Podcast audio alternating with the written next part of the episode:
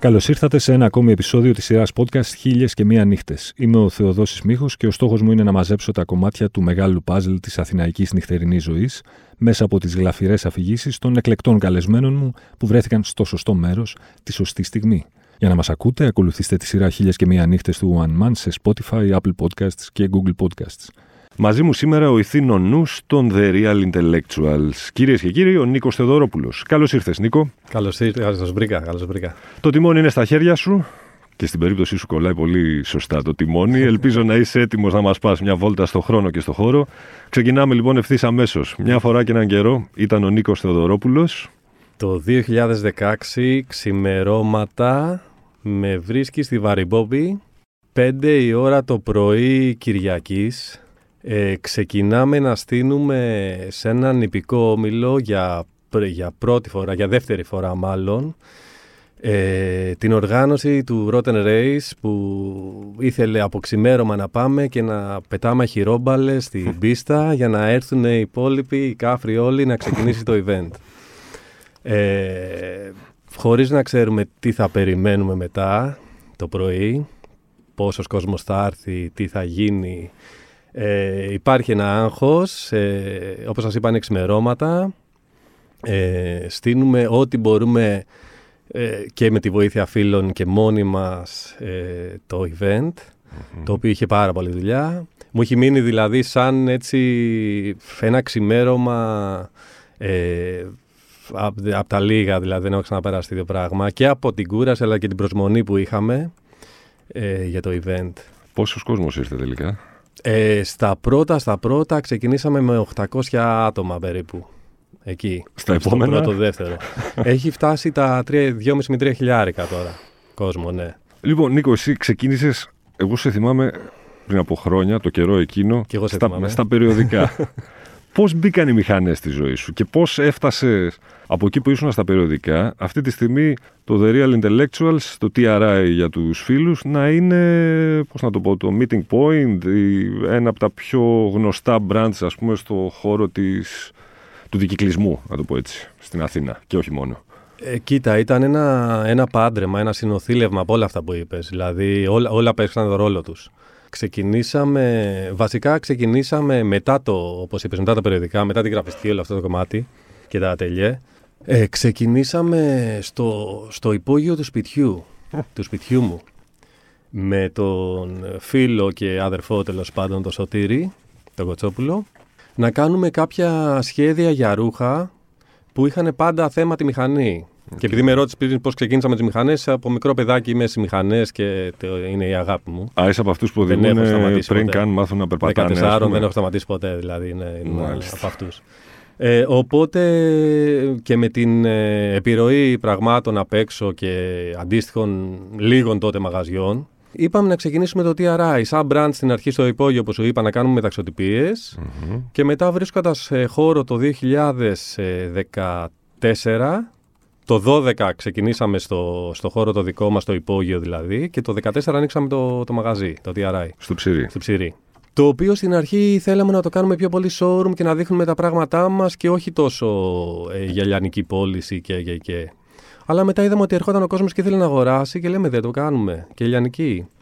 Και έγινε αυτό, όπως επίσης και πολλά άλλα μέσα εκεί, σαν meeting point, όπως είπες, για φιλου ε, να πιούμε τον καφέ μας το, το Σάββατο, το ποτό μας και τις καθημερινές και ένας χώρος ο οποίος δεν είναι μόνο για φίλους μηχανής, είναι γενικά για μουσική, για, για art, δηλαδή κάνουμε και πολλά πράγματα Είναι επικίνδυνος σπόροι μηχανές στην Αθήνα; Όπως το είπες, στην Αθήνα.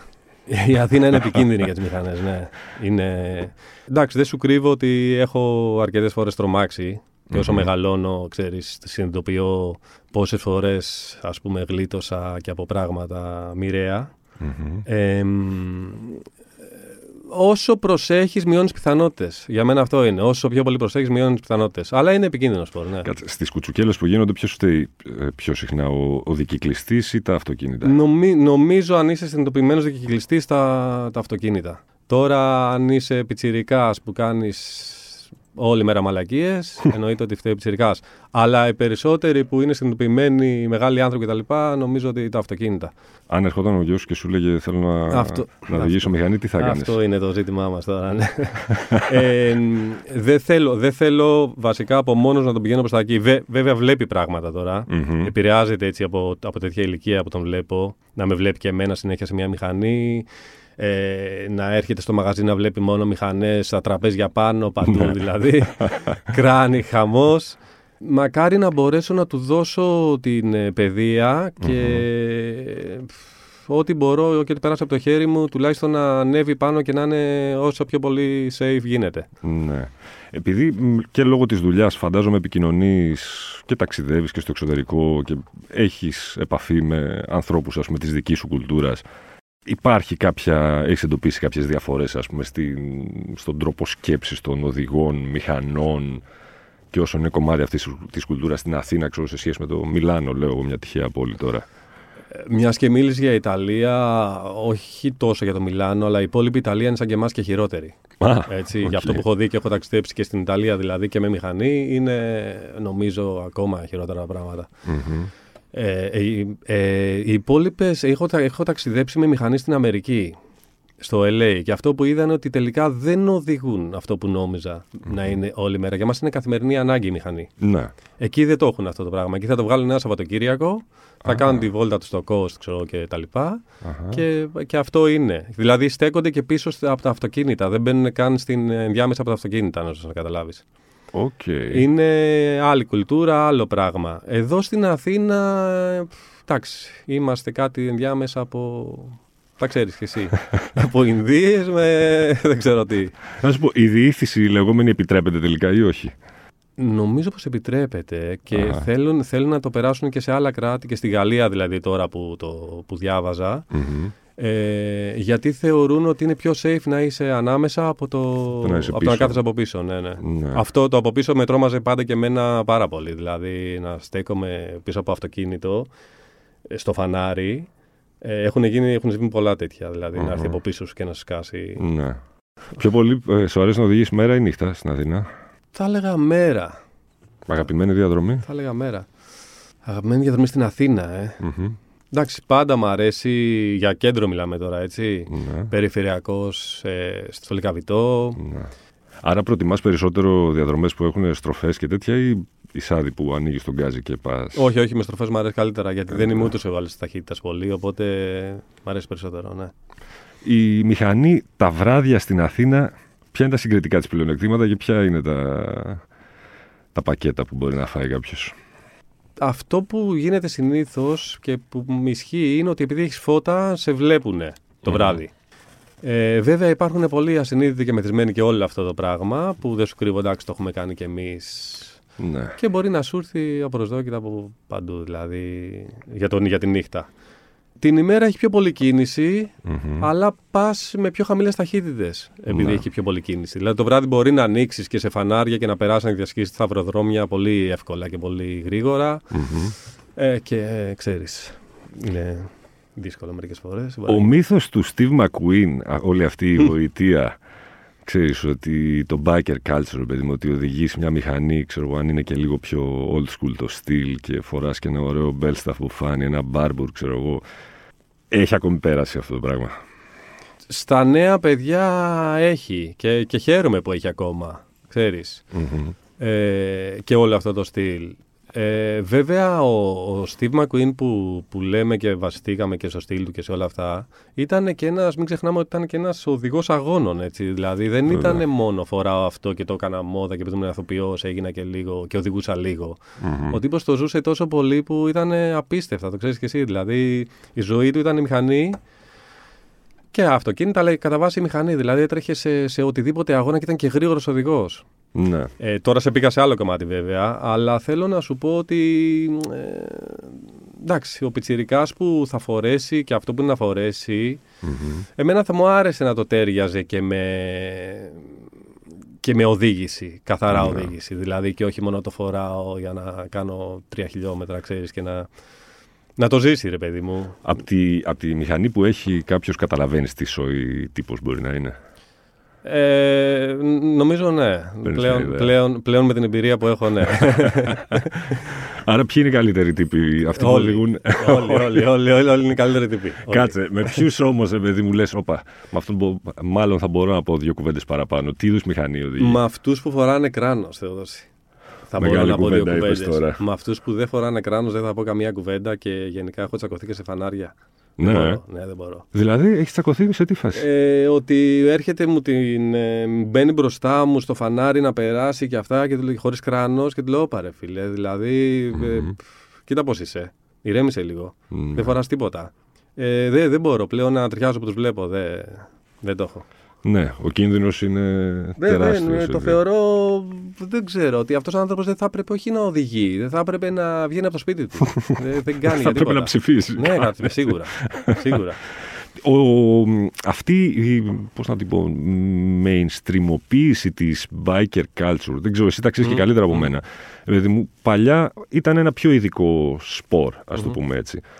Τώρα βλέπεις ότι, για παράδειγμα, από εκεί που κυκλοφορούσαν, ξέρω, πολλές πολλά σκούτερ. Mm-hmm.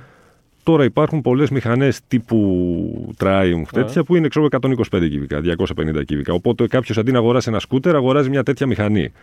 Και έχει γίνει, ας πούμε, πιο mainstream το σπορ. Και είναι και ωραίο αυτό. Βασικά, είναι ωραίο. Ή, ή εσάς τους παλιούς σκέφτεστε λίγο, ελά ρε παιδί μου τώρα κι άλλος, ο τύπος δεν ξέρει ας πούμε, τι σημαίνει μπουζία. Όχι, γιατί και, σα, και σαν εικόνα αν το πάρεις είναι πιο όμορφο από ένα ναι. πλαστικό σκούτερ που είναι και επικίνδυνα τα σκούτερ γενικά. Γιατί και τα άλλα που γίνανε μικρές μηχανούλες, όπως λες, έχουν πλαίσιο. Δηλαδή είναι μηχανές. Έχουν mm-hmm. φρένα όσο να είναι.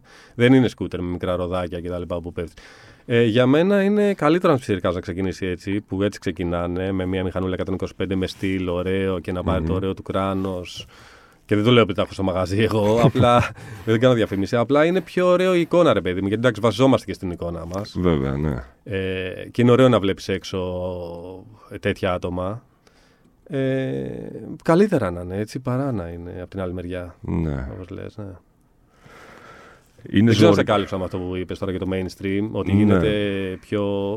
ωραίο είναι. Άμα, είναι. άμα το κάνει με στυλ, μακάρι να είναι όλοι έτσι έξω. Mm-hmm. Δηλαδή, υπάρχει μια χρυσή τριάδα, τριατίκα ας πούμε, που πρέπει να κάνει κάποιος για να γίνει οδηγός μηχανής. Πρέπει να ξέρει μηχανολογικά, ας πούμε. Πρέπει να ξέρει να αλλάζει λάστιχο, λέω εγώ τώρα. Όχι, δεν είναι απαραίτητο. Δεν νομίζω. Όχι. Όχι. Απλά η εμπειρία θέλει και για μένα, για να βγεις έξω, ειδικά στην Αθήνα, να μου πεις πώς θα αποκτήσεις εμπειρία, άμα δεν οδηγήσεις και στην Αθήνα. Ε, είναι αυτό, δηλαδή αρχίζουν παιδιά πολλά σε μεγάλη ηλικία και οδηγούν τώρα, αυτό που είπες. Και βλέπω ότι βγαίνουν στη ζούγκλα αυτή που λέγεται Αθήνα και γενικά είναι λίγο τρομακτικό, ξέρεις. Mm-hmm. Εμείς ξεκινήσαμε από πολύ πολύ μικροί και αφού περάσαμε όλα αυτά και χωρίς κράνη τότε που δεν ήταν και απαραίτητο τότε, δηλαδή ήταν και ναι. μια φάση τα πιο βάλια χρόνια. Ε,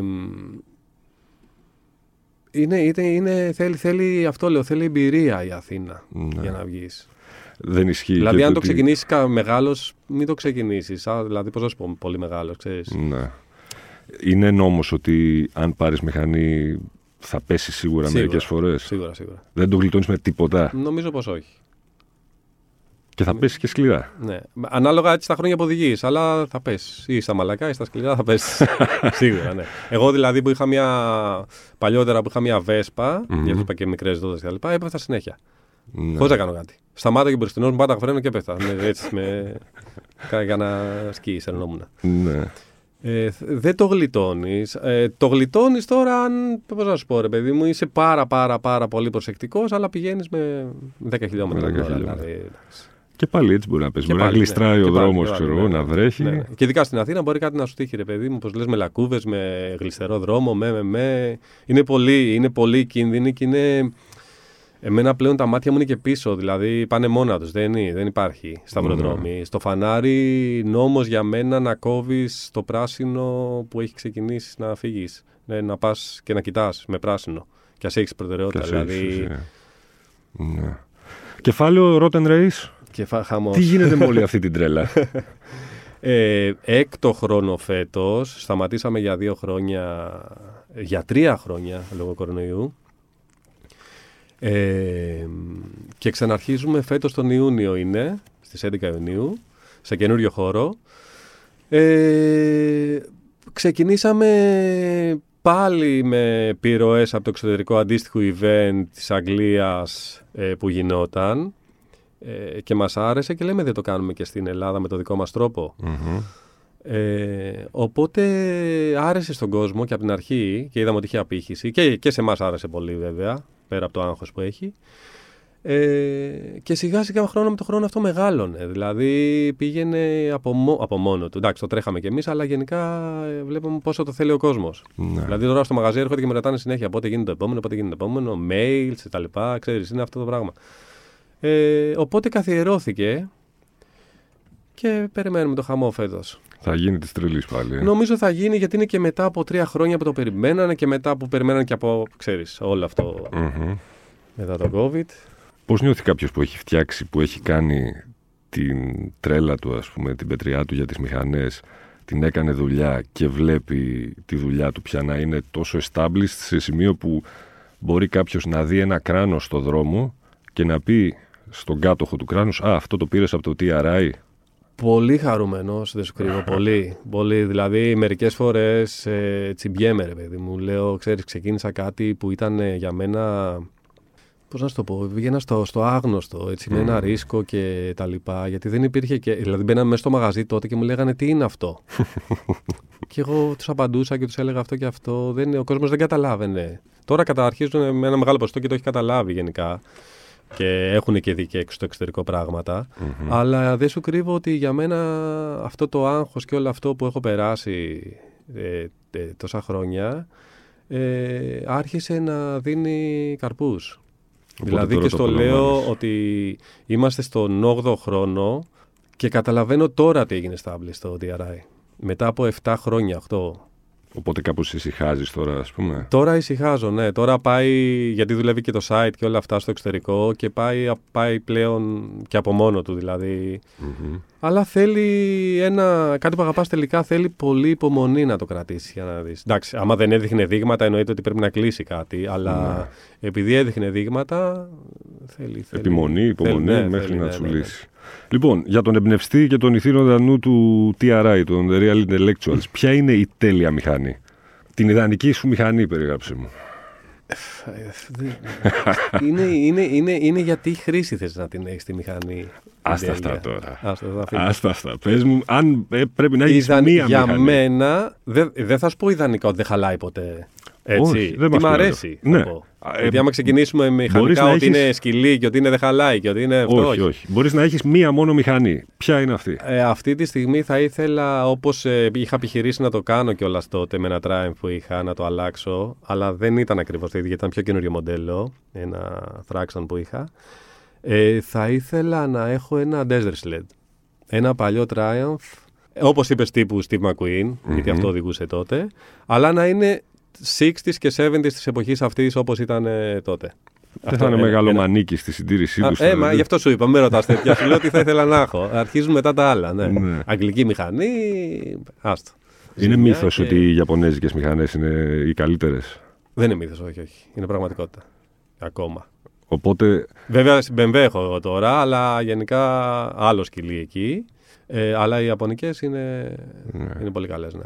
Τέλειο ταξίδι με μηχανή; Να σου πω ένα ταξίδι που θα κάνω τώρα. Αμέ. Και μάλλον θα, για μένα θα είναι το, το πιο ωραίο μου φαντάζομαι. Γιατί είναι Ιταλία.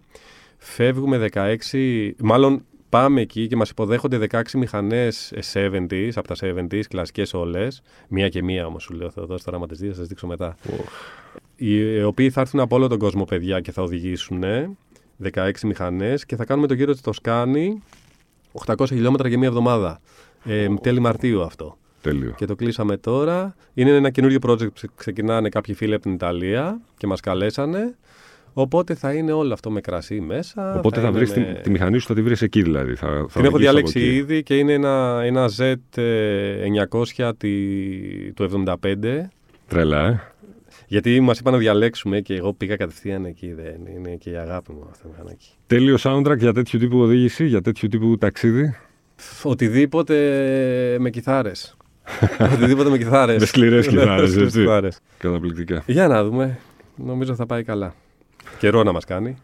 Ο, ο χειρότερος καιρός με τον οποίο έχεις οδηγήσει; Έχω... Μάλλον με, με βροχή φοβάσαι να οδηγήσεις ακόμη και μετά όχι, από όχι, τόσα όχι. χρόνια. Φοράω κυρίως. διάβροχο και βγαίνω συνέχεια, ναι. Ναι. ναι, ναι. Γιατί είμαι και, μπαίνω και ψητή και θέλω να αποφύγω τα μάξι, οπότε το τρώω όλο αυτό το πράγμα συνέχεια. Μμμ.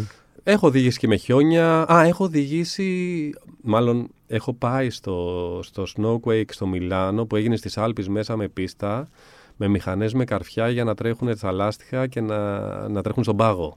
Α, καλά. Το οποίο το είχαν κάνει Deus τότε το, και το κάνανε, το Snowquake λεγότανε. Και γινόταν ένας χαμός εκεί. Πολύ, πολύ κρύο, αλλά φοβερό πράγμα να το βλέπεις αυτό το πράγμα. Και σε χιόνι σε βουνό έχω οδηγήσει, πιο εντούρο. Εντάξει, ό,τι μπορώ. Ό,τι μπορώ. Νίκο, μου σε ευχαριστώ πάρα πολύ. Εγώ ευχαριστώ, Θεοδοσή. Μην ξεχνάτε ότι για να μην χάνετε επεισόδιο αρκεί να βρείτε και να κάνετε subscribe τη σειρά podcast χίλιας και μία νύχτες σε Spotify, Apple Podcast και Google Podcast. Ραντεβού την ίδια ώρα, στο ίδιο μέρος, την άλλη πέμπτη.